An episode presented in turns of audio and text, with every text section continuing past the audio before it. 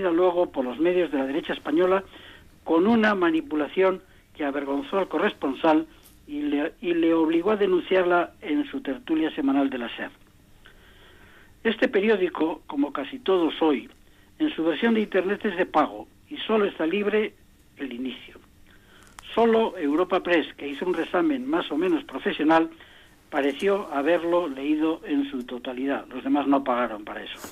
La prensa de derecha no necesitó leerlo para citarlo, regocijada, diciendo que Le Figaro había calificado a la presidenta como la nueva musa de la derecha española, de la derecha española y bestia negra del gobierno de Pedro Sánchez. El diario no lo dijo, no lo dijo el periodista, se limitó a decir, entre otras muchas cosas, este, que la derecha lo creía así, que no es lo mismo. Los corresponsales extranjeros que le acompañaban en la tertulia se extendieron luego en consideraciones sobre esta pésima y frecuente práctica. El periodista lo aclaró, algunos se lo oímos, pero ¿cuántos se quedaron con la copla de que un periódico extranjero de prestigio reconocía los méritos de la presidenta?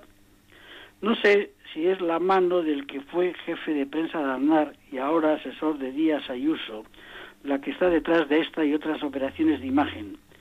Lo que está claro, Cherra, es que no son buenos tiempos para la profesión y los profesionales.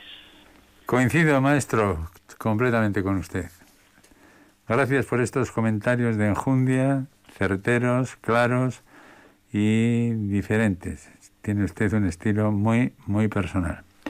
Y ya sé que no le gusta a usted que lo diga en antena, pero yo lo digo porque de momento este programa, eh, este programa es mío. A estas alturas ya ser validoso es ser tonto. Es, exactamente. Es que ricas que jauna. Ale, abor. Abor, abor.